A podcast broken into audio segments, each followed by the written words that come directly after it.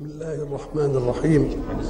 الحمد لله رب العالمين والصلاة والسلام على أشرف المرسلين وخاتم النبيين ورحمة الله للعالمين سيدنا محمد وعلى آله وصحبه أجمعين. وبعد فقد وقفنا في اللقاء السابق عند قول الله سبحانه أعوذ بالله من الشيطان الرجيم. وإذا سألتموهن متاعا فاسألوهن من وراء حجاب ذلكم أطهر لقلوبكم وقلوبهن.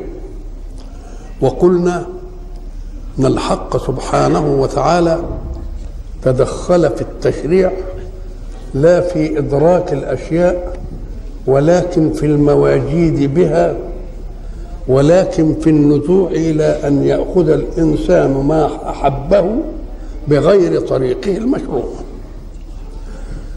فقلنا أن الله لم يتدخل من أول الأمر في الإدراك إلا في مسألة المرأة. ليه؟ لأن المرأة الجميلة لا شك تهيج في الرجل معاني خاصة. ولذلك يقول الشاعر سبحان من خلق الجمال والانهزام لسطوته. ولذاك يأمرنا بغض الطرف عنه لرحمته. من شاء يطلبه فلا إلا بطهر شريعته. وبذا يدوم له التمتع ها هنا وبجنته. يبقى اذا الجمال اللي ما يقولكش إن الجمال ده أقول له لا. مش ممكن. لازم يبقى له تأثير. وإذا ما كان للجمال هذا التأثير إياك أن تظن أن امرأة تغني بجمالها عن جمال في سواه. يقول لك النساء دي كالخمر كل مليحة بمذاقه. دي عشان إيه ودي عشان إيه؟ فاوعى تفتكر إن واحد هيجيب واحدة فيها كل المواصفات اللي تعجب هيلاقي واحدة فيها مواصفات مش عند مش عند الثانية طب والخيلة دي تبقى ليه؟ إذا كان هذا في المعنى العام للناس فكيف يكون مع زوجات النبي صلى الله عليه وسلم؟ وهيقول قدام وما كان لكم أن تؤذوا رسول الله. تؤذوا رسول الله في إيه؟ أم قال لك بأن تدرك فتجد في نفسك شيء؟ أنت مش هتقدر تقدم صحيح إنما قلبك هي إيه؟ يبقى مجرد خواطر القلب إيذاء لمكانة الرسول في أنك فكرت في شيء مما يتعلق به. ما كان لكم أن تؤذوا رسول الله في أي شيء من الأشياء التي أمر بها وخاصة في مين؟ بدليل إنه هيجيب آتنا ولا أن تنكحوا أزواجهم من بعده. طب ودي جاية ليه؟ أما قال لك مش صح ما هو واحد برضه شاف ستنا عيشة. انبهر كده به قبل يدور الحجاب. فقال والله إن مات رسول الله لأتزوجن هذه الحميراء وإن كان كفر عنها وراح حج ماشي وقعد يعتق ويعمل عشان بس ربنا يغفر له هذه الايه؟ هذه المسألة يبقى ذلك ذلكم أي أمرنا بأن تسألوهن ما إذا سألتموهن متاعا فاسألوهن من وراء إيه؟ من وراء إيه؟ من وراء حجاب ذلك أي الأمر ده إحنا مش عاملين عليهم هم إحنا عاملين عليكم أنتوا الاثنين أطهروا لقلوبكم أولا وأطهروا لقلوبهن ثانيا. ليه؟ لأنهم في بيت النبوة مش معقول ما أنت مش لسه يمكن برضه تفكر في حاجة. وقد حدث ذلكم أطهر لقلوبكم. فتدخل الله في مسألة الجمال في المرأة من أول مرحلة الإدراك. مش سبك تدرك. ثم تجد في نفسك معنى من المعاني. ثم أقول لك اوعى تقرب. لا من الأول أنا عايز أرحمك وهحرم عليك إنك تبص لأنك إن بصيت هتجد وإذا وجدت هيحصل عندك شيء من النزوع لأن فيه طاقة في الجسم أو جوارح في الجسم أنت لا تملكها بعقلك. هتحصل بقى زي ما بنقول هيجان وبتاع وحاجات دي دي حاجة ما نقدرش عليها دي. فيعمل إيه ربنا بقى؟ قال لك في هذه المسألة اسمحوا لي يا خلقي إنني أتدخل فيها من أول الأمر وبلاش من خالص. عشان إيه؟ نسد الباب من أوله. ذلكم أطهر لقلوبكم وإيه؟ وقلوبهن. وما كان لكم أن تؤذوا رسول الله. ده لسه ما حصلش. أو حد مد إيده ولا حد قال حاجة؟ اذا المساله تؤذي رسول الله بمجرد الخاطر في نسائه. بمجرد الخاطر في نسائه. وقد حدث وقال فلان كذا وكال فلان. ولا أن تنكحوا أزواجه من بعده. المسألة بقى تكريم أزواج النبي مش بس في مدة حياته. وأيضا بعد مماته لأنهن أمهات مؤمنين. فما تقولش يمكن أنا قلت بعدين ابقى لا لأنهم أمهات مؤمنين. وعادة في طبيعة التكوين الإنساني الرجل يكون عنده الخير في شتى نواحيه. عنده مال وعنده أمتعة وعنده عربيات وعنده مواشي وعنده كذا وعنده كذا.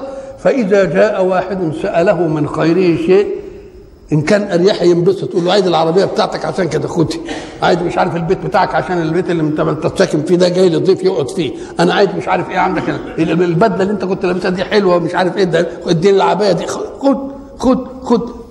إلا حوزة الرجل للمرأة. هي دي الحتة اللي فيها إيه؟ اللي فيها الخطر. مش ممكن ابدا. ولذلك مش حتى بس هي ملكه ده حتى لو كرهها وطلقها كرهها وطلقها وواحد يتجوزها بعده برضه ما ينبسطش. إذا المرأة هي المتاع الوحيد اللي إيه؟ ليه؟ معنى لأنها وعاء النسل ويريد الله للأمة الكثرة في النسل من طهر فعايز يخليها بعيدة عن الحتة دي ولو يفكر فيها إنها هتبقى حلال. وهو لما يتجوزها بعده ما يجراش حاجة قال لك لا بقت أم مؤمنين بقت أم مؤمنين. ولذلك الحق سبحانه وتعالى حينما يتكلم عن الأنصار الذين ذهب المهاجرون إليهم والمهاجرين خرجوا من إيه؟ من أموالهم ومن أهلهم ومن أملاكهم وكل حاجة. ورايحين كده ما فيش. من اللي استقبلهم؟ الإيه؟ الأنصار. الأنصار. ولذلك وصفهم الله وصفا أرقى ما يوصف به مكان في مكين. قال والذين تبوأوا الدار والإيمان. ده ساكنين في الإيمان. والذين تبوأوا الدار والإيمان. سكنهم في الإيمان. يحبون من هاجر إليهم ولا يجدون في أنفسهم في صدورهم حاجة مما أوتوا ويؤثرون على أنفسهم ولو كان بهم خصاصة. الله إيه الأوصاف دي؟ تبوأوا الدار والإيمان ويحبون من هاجر إليهم ولا يجدون في صدورهم حاجة مما أوتوا ويؤثرون على أنفسهم ولو كان بهم إيه؟ خصاصة. وبلغ من إيثارهم الحتة اللي إحنا بنقولها دي أن الرجل يغار على امرأته أن يتقدم إليها واحد وإن كرهها وطلقها. فقال إيه؟ قال دول هم من تجاوزوا هذه المرحلة. الإيمان طلع منهم دي. وكان الواحد منهم إذا كان عنده نساء يعرضها على المهاجرين يقول له اللي تعجبك فيهم قول لي عليها وأنا أطلقها عشان تتجوزها. يبقى دي مرحلة توجد في إيدي. أهي دي المسألة اللي هي إيه؟ اللي هي أثبتت إن الإيمان طغى حتى على هذه. الإيمان بقى أحب من كل شيء أحب من المرأة وأحب من الغيرة وأحب من إيه؟ من كل حاجة. يبقى اذا قول الله سبحانه وتعالى وما كان لكم أن تؤذوا رسول الله ولا أن تنكحوا أزواجه من بعده. من بعده طبعا من بعد انتقاله لأنهم أمهات مؤمنين. مش من بعده يعني ما هتطلع من ذمته وتروح لغيره لأن لا يحل لك النساء من بعد ولا أن تبدل بهن من أزواج فيجب أن تأخذ لقطة أي آية في جوار اللقطات الأخرى ما تعدلهاش عن الثانية إن ذلكم كان ابدا. إن ذلكم كان عند الله عظيما. ذلكم إيه؟ الأشياء اللي أشار إليها في قوله أطهار لقلوبكم ومش عارف إيه وتؤذوش رسول الله لأن الذي يؤذي رسول الله وقد جاء رسول الله ليحميه من الإيذاء من أي نوع من الإيذاء في الدنيا ومن الإيذاء في الآخرة بالنار. يبقى كده يجازى بايه ده؟ إن إحنا نعمل فيه إيه؟ إن ما نأذيش ولا نفكر في الحاجة اللي إيه؟ اللي تضايقه. وبعد ذلك يؤكد الله في قوله ذلكم أطهر لقلوبكم وقلوبهن بقولهم وإياكم. إن خواطركم تسرقكم كده ولو الخاطر تيجي وتستغفر ربنا منه كده.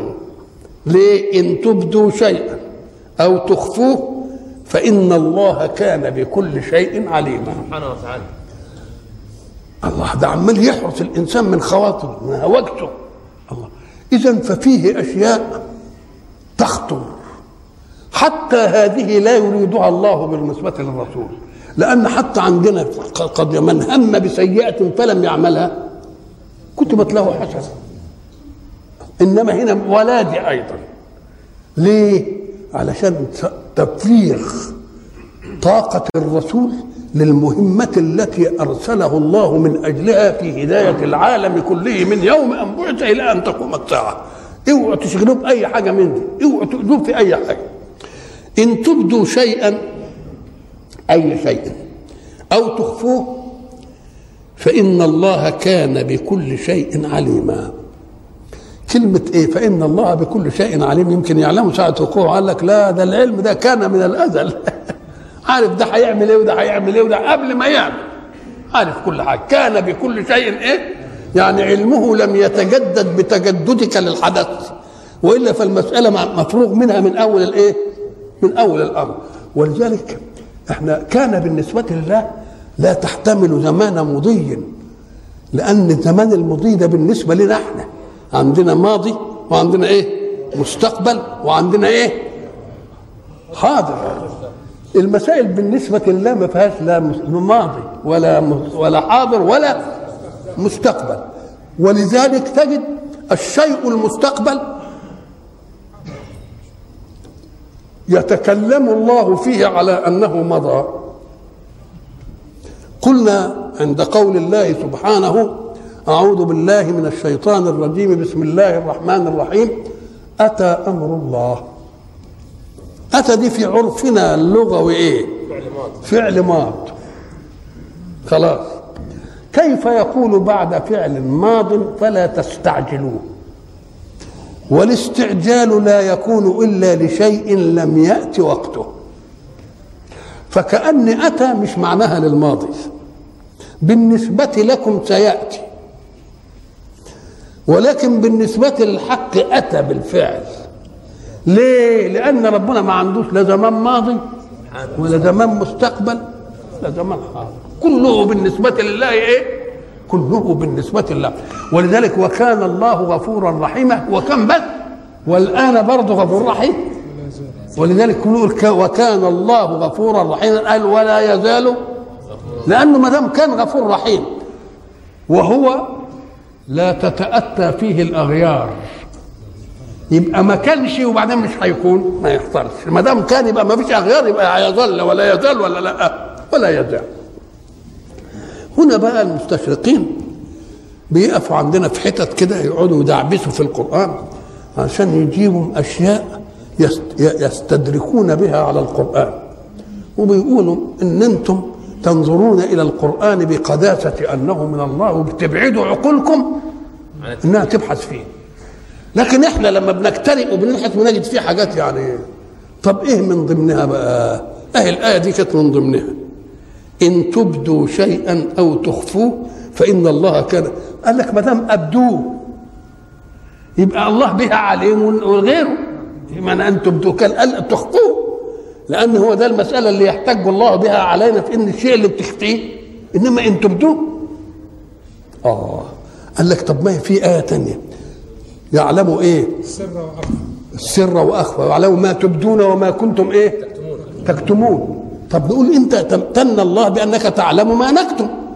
إنما نعلم اللي إحنا بنبتدي نظهره يبقى إيه العظمه فيه دي بقى؟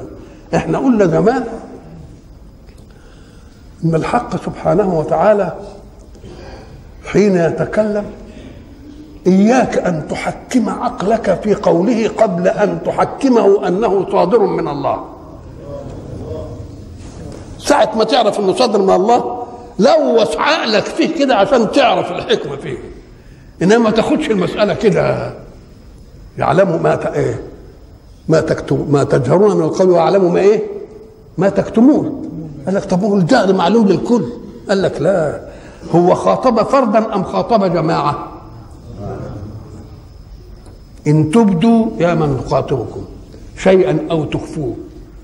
أم قال لك لأن الإبداء من الجمهرة لا يمكن أن تحدد مصدر الفعل. لما يجي مظاهرة كده وتقولوا بعدين نسمع هتاب بسقوط فلان وهتام بن عارف بخير وضد الدولة ونيجي نمسك أنا ما قلتش. تقدر تحدد مين اللي قال؟ ما تقدرش. ليه؟ لأن اختلاط الأصوات ضيع الصوت بتاعه أم قال لك اهدي عندكم ما تقدروش عليه إنما أنا أعرف أرد الصوت ده لصاحبه وده لصاحبه وده لصاحبه وده لصاحبه فإن كنتم تقولوا جمهرة وتداروا ببعض لا مش هتداروا عند بعض انما عندي لا. أنا هودي طبقة الصوت. ده دلوقتي عمالين بينقوا يمسكوا أصوات وإيه وينقوا دي طبقة الصوت ودي طبقة الصوت ودي طبقة الصوت. الصوت ده مش بتاعنا والصوت ده بتاعنا الله. يبقى اذا العلم في الإبداء الجماهيري أقوى مما يكون خفيا. إن تبدوا شيئا أو تخفوه فإن الله كان بكل شيء عليما وقال كان بكل شيء عليما أي ولا يزال عليما. ولكن كلمة كان هنا لها معنى وهو أنهم لا تظنوا أن علمه نتيجة لحدثكم الذي أحدثتموه وإلا هو فهو عالم به قبل أن يحدث منكم. نعم.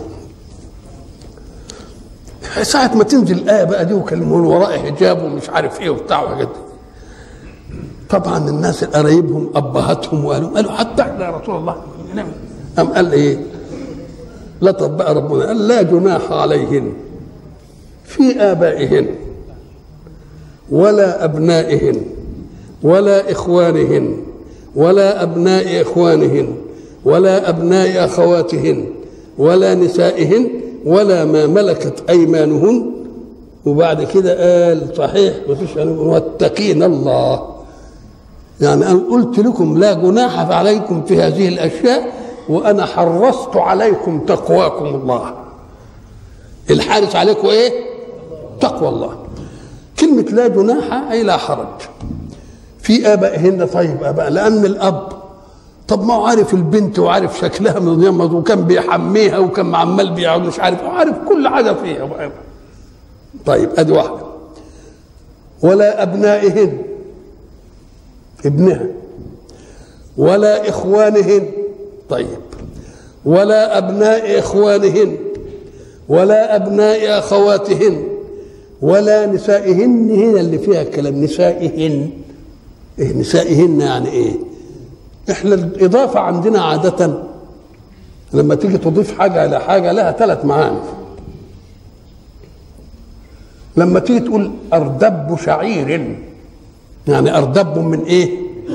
من شعير. تبقى الإضافة هنا بمعنى إيه؟ من. أدي واحدة.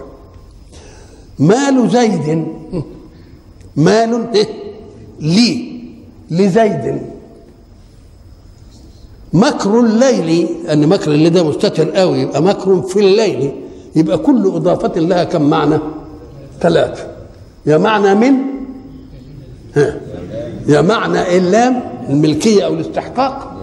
والفرق بين الملكية والاستحقاق يعني مثلا أنت تقول المال لزيد وتقول الجن للفرس هو الفرس بيملك ولا اختصاص للفرس؟ يبقى ما لام الملك ولام إيه؟ الاختصاص. طب مكر الليل يقعدوا بالليل كده وينكرهم يعني مكر ظرفه في الليل. يبقى الإضافة لها ثلاث معاني. هنا ولا نسائهن. نساء لهن. نساء لهن. آه. أو نساء منهن. فيه ما تجيش. إنما تيجي إيه, إيه؟ نساء منهن. منهن يعني إيه؟ إيه إيه الجامع في منهن دي؟ قرايبهم مثلا؟ أم قال لك لا؟ طب وكان منهن؟ طب ولهن؟ تبقى تبعية. بيخدمهم نساء. بس يكون مؤمنات عشان ما يبقاش لهن إلا مين؟ إلا مؤمنات. لأن المؤمنة مأمونة على على أختها المؤمنة. إنما نساء من غير حتة تانية كتابية مثلا ولا كفره تروح توصفه لأهلها. ولذلك الدقة جت هنا في إيه؟ جايب آبائهن وأبنائهن وإخوانهن وأبناء إخوانهن. ما جابش اعمامهم ولا اخوالهم اهي دي خلت. البنت ما تبديش ابدا اي حاجة لعمها وخالها. ليه؟ ده عمها زي ابوها أم قال لك لا لأن له ابن من الممكن أن يذهب فيصف البت تقول يا سلام على بنت أخويا ولا شكلها كذا وشكلها كذا وشكلها كذا ويقعد يغري الواد إيه؟ شوف الاحتياط قد شوف الاحتياط قد إيه. يمكن زي ما قال على الكتابية ما تجيش لأنها مش مأمونة على أنها تصفها لغيره كذلك العم والخال له ابن من الممكن أنه إيه. طيب لكن العلماء قال لك دي متساهل فيها شوية. متساهل فيها. طب افرض إن عم ملوش أولاد لسه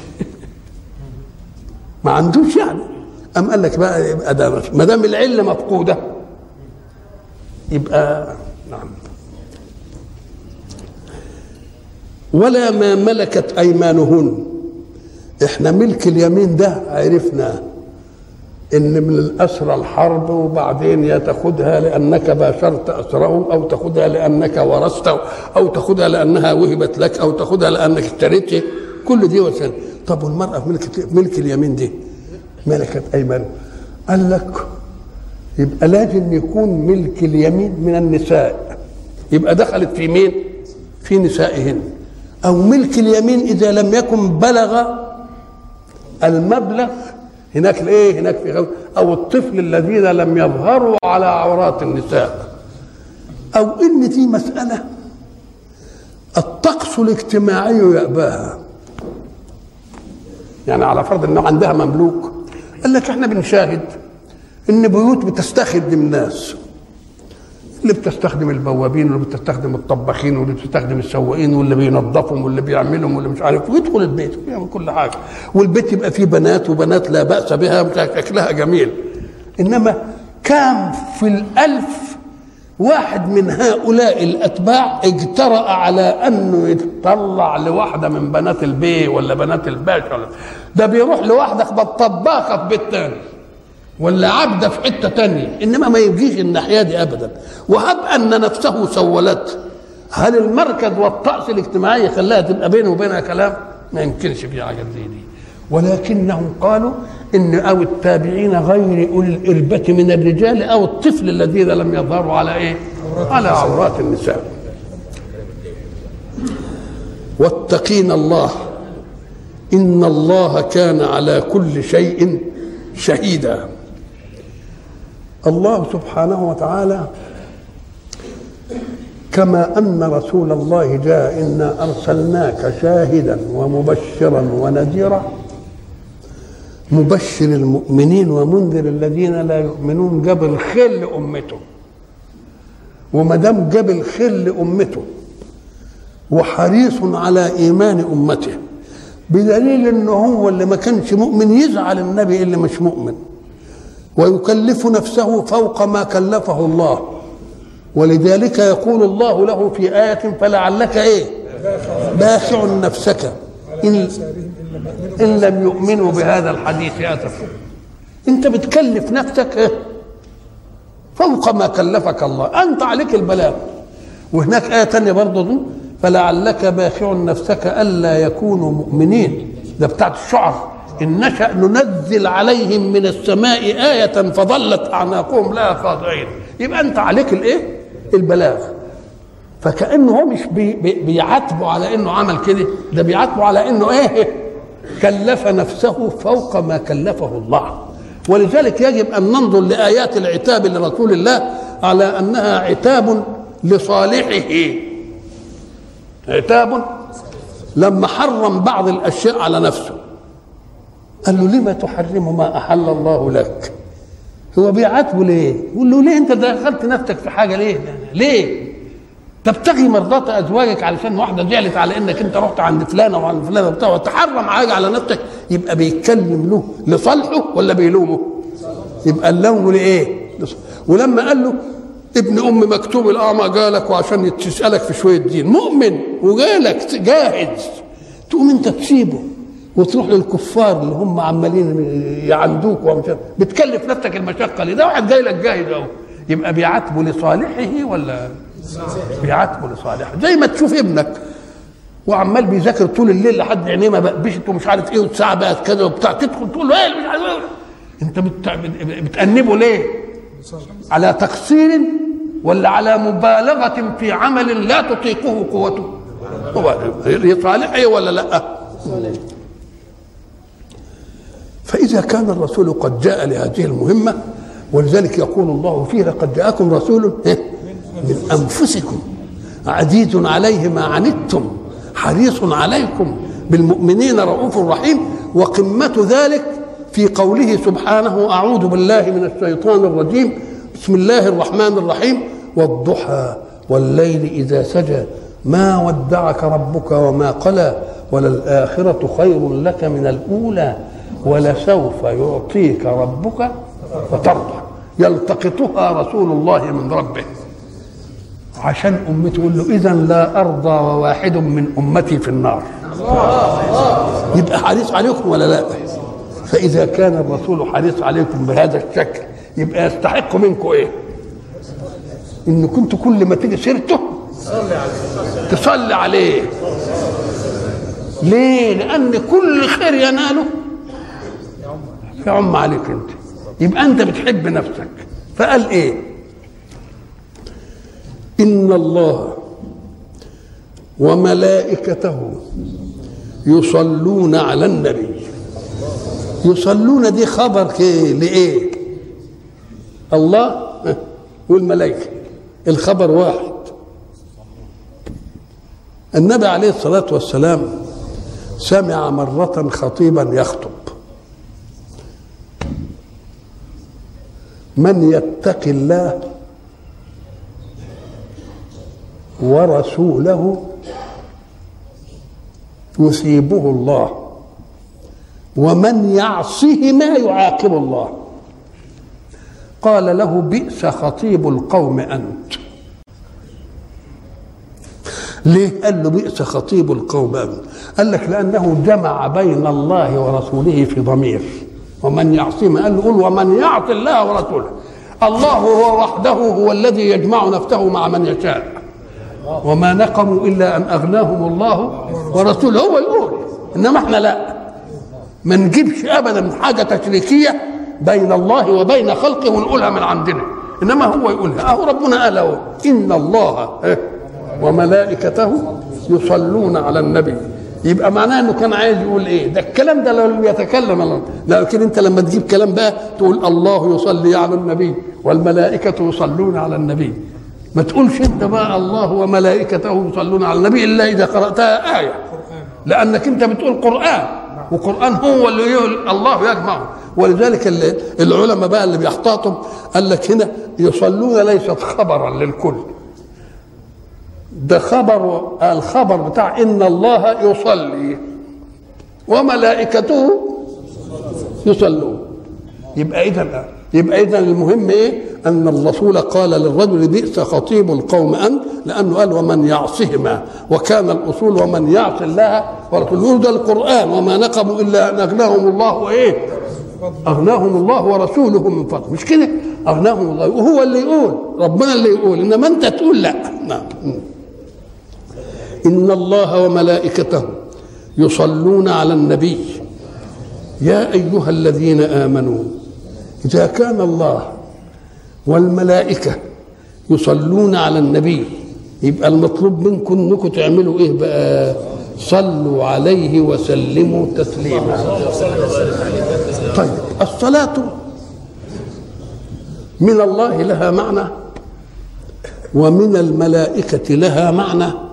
ومن من المؤمنين المأمورين بها لها معنى. كل واحد على حساب إيه؟ آه. طب صلاة الله. طب الصلاة في الأصل الدعاء. والدعاء يقتضي داعيا ومدعوا له ومدعو. أنا بدعي إن ربنا يغفر لفلان. يبقى أنا داعي ومن الذي ندعوه؟ الله. ندعوه لمين؟ لفلان. طب الله يدعو؟ طب يدعو عند مين؟ ده هو اللي بيعمل.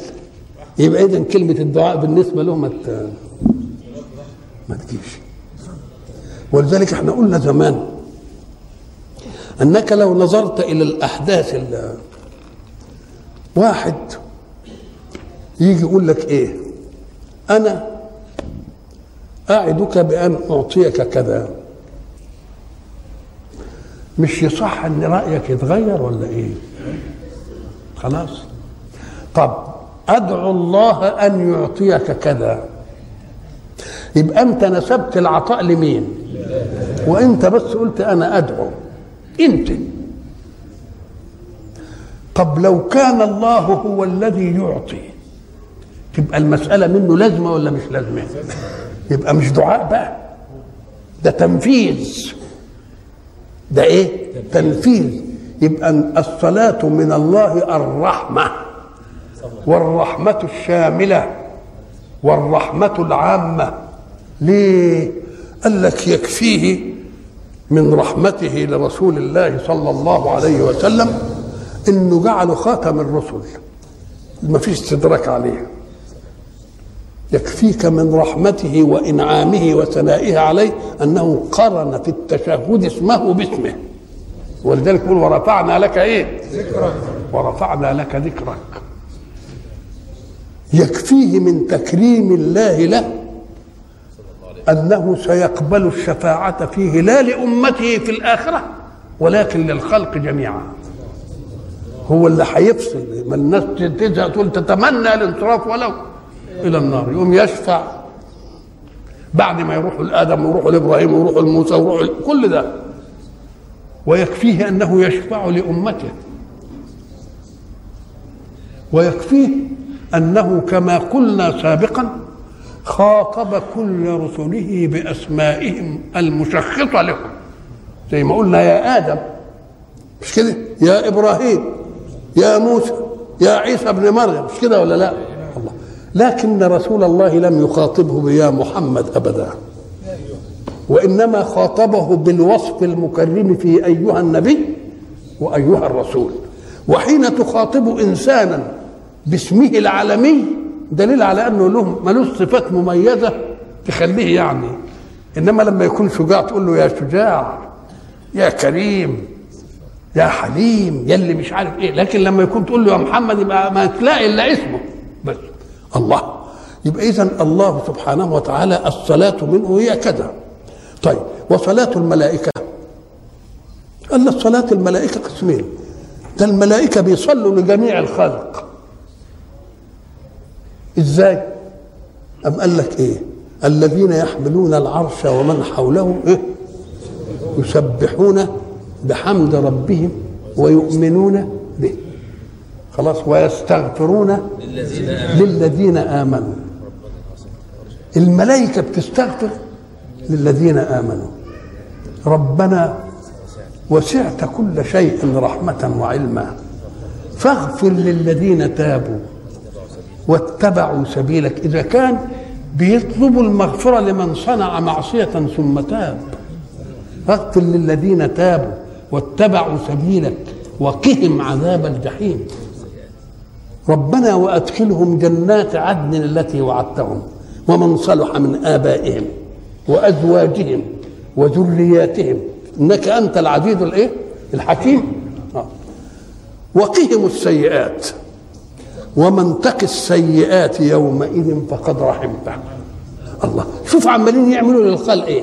فإذا كان الخلق جميعا محل صلاة الملائكة واستغفارهم وطلب المناجم يبقى رسول الله اللي هو هذا الخلق ده يبقى يصلوا عليه ولا ما يصلوش؟ يبقى الصلاة من الله الرحمة العامة المطلقة. والصلاة من الملائكة الدعاء. والصلاة من المؤمنين الاستغفار. استغفروا الايه استغفروا لرسول قال لك لا استغفارهم لرسول الله استغفارهم لأنفسهم. استغفارهم لرسول الله استغفارهم لمين؟ لأنفسهم. ليه؟ اشمعنى يعني استغفارهم لله استغفارهم لأنفسهم؟ لأن رسول الله صلى الله عليه وسلم جاء رحمة لهم وما دام جاء رحمة لهم يبقى كان يجب إنه توقيره لا يغيب عن بالهم ابدا. فهم إن استغفروا فاستغفار عن الغفلة عنه صلى الله عليه وسلم أو عن إنهم لم يتقدم اسمه فيصلوا عليه.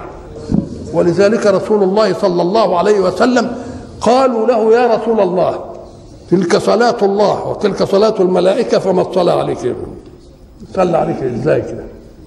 قالوا الله قولوا اللهم صل على محمد وعلى آل محمد كما صليت على إبراهيم وعلى آل إبراهيم وبارك على محمد وعلى آل محمد كما باركت على إبراهيم وعلى آل إبراهيم في العالمين إنك إيه؟ إنك حميد مجيد. دخل عليه مرة صحابي فقال يا رسول الله ما رأيتك بهذه الطلاقة والبشر قبل اليوم قال إن جبريل جاءني فأخبرني أن من صلى علي صلاة صلى الله بها علي عشرا. وكتب له عشر حسنات ومحى عنه عشر سيئات. قال عمر ودخل مرة واحد عليه. فسألوه سألوا رسول الله ما الصلاة عليك يا رسول الله؟ قال ذلك من العلم المكنون. ولولا أنكم سألتموني ما قلت. الله سبحانه وتعالى وكل بي ملكين. فإذا صلى واحد علي قال الملكان غفر الله لك. مش العجب هنا لما واحد يصلي على سيدنا يقوم الملكان يقولوا إيه؟ غفر الله لك. ويقول الله وتقول الملائكة آمين. ربنا بيأمن على والصلاة على رسول الله. قالوا مطلوبة في العمر في الحج كالحج مرة في العمر. قال لك لا هي فرض في العمر مرة ولكنها واجبة عند كل ذكر لرسول الله. كل ما يذكر رسول الله لازم إيه؟ نصلي عليه. قال لك اللي أذكر عنده ما أبخل من ذكرت عنده ولم يصلي عليه. هذا الايه نعم. إن الله وملائكته يصلون على النبي. يا أيها الذين آمنوا صلوا عليه. وبعدين قال وسلموا تسليما. هو ما قالش إن الله وملائكته يصلون ويسلمون على النبي. إنما زود هنا وسلموا إيه؟ وسلموا تسليما. طيب. ربنا بيصلي يرحم. والملائكة بتصلي بتدعي بتستغفر. طب إحنا نصلي إزاي؟ إحنا في إيدنا إيه؟ نعمل إيه؟ أم قال لك صلاتنا إننا نطلب إحنا من ربنا يزيد الصلاه عليه. وأنا أقدر أعمل حاجة؟ ولذلك لما تقول صلي على النبي يقول لك صلى الله عليه وسلم. أو صلي على النبي. أنت تصلي على النبي إزاي؟ تقول إيه؟ طب قول لي كده. اللهم صل.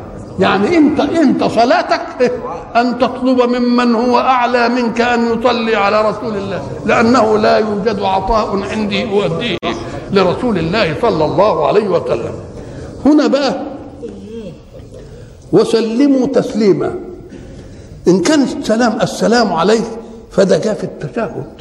السلام عليك أيها إيه؟ ورحمة الله وبركاته.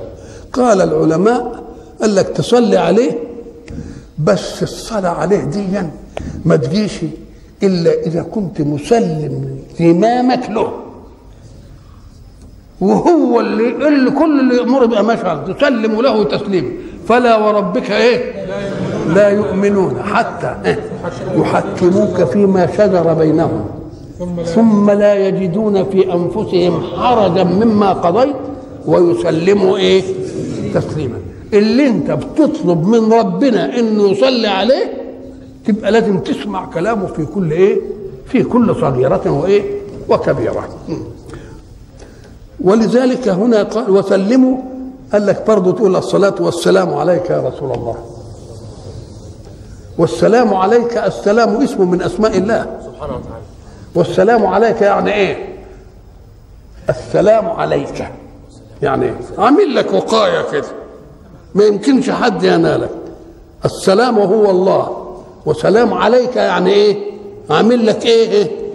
عليك وقاية كده. نعم. إن الذين يؤذون الله ورسوله الإيذاء هو إيقاع الألم من المؤذي للمؤذى. وهل يستطيع أحد أن يؤذي الله؟ مش ممكن. الإيذاء مرة يكون بالقول البهتان والكذب والبالفعل. بالفعل مش ممكن.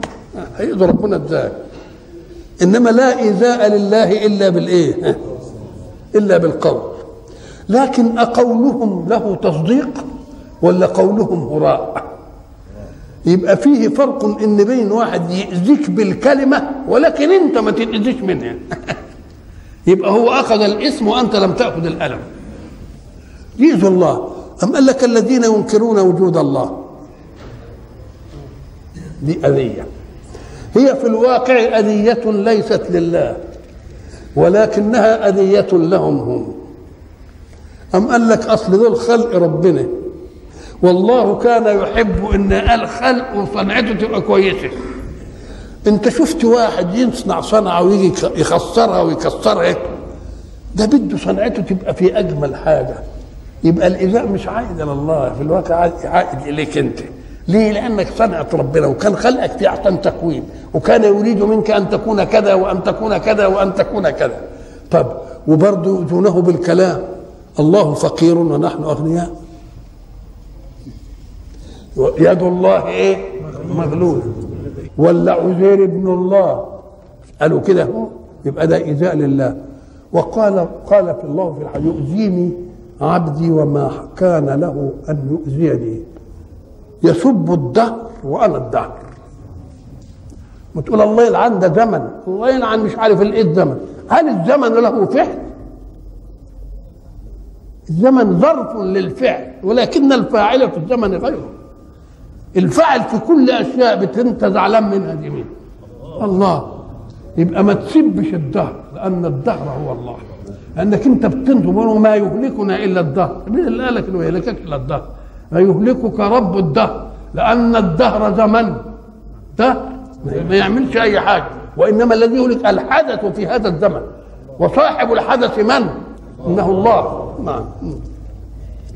إن الذين يؤذون الله ورسوله لعنهم الله في الدنيا والآخرة. لعنهم الله في الدنيا قال لك إيه؟ إيه لعنتهم في الدنيا؟ اللعن في الدنيا إنك أنت بتبعدهم عن حوزة المحظوظين بالإيمان ولا تعاملهمش معاملة المؤمنين بالإله. وأيضا إن قامت حروب بتقتلهم وتعمل فيهم كذا وتعمل فيهم كذا. وكل واحد عنده ذرة من الإيمان يبقى يعادي هؤلاء يبقى دي لعنتهم في الدنيا. واللعنة في الآخرة اللعنة الأبدية التي لا تزول أبدا. ولذلك هيتكلم عنها فيما بعد. إن الذين يؤذون الله ورسوله لعنهم الله في الدنيا واللعن الطرد والإبعاد والآخرة. و... طيب يقول لك ده ما, ده ما طردهمش من من الرحمة اللي موجودة في الكون. أم قال لك هي دي ده دي حاجات بتاعة القالب. حافظ عليهم وقوتهم وأكلهم وبتاع. إنما معد لهم إيه؟ معد ما خدوش خيره. وما دام ما خدوش خيره يبقوا مطرودين من رحمة ربهم. إلى لقاء آخر إن شاء الله.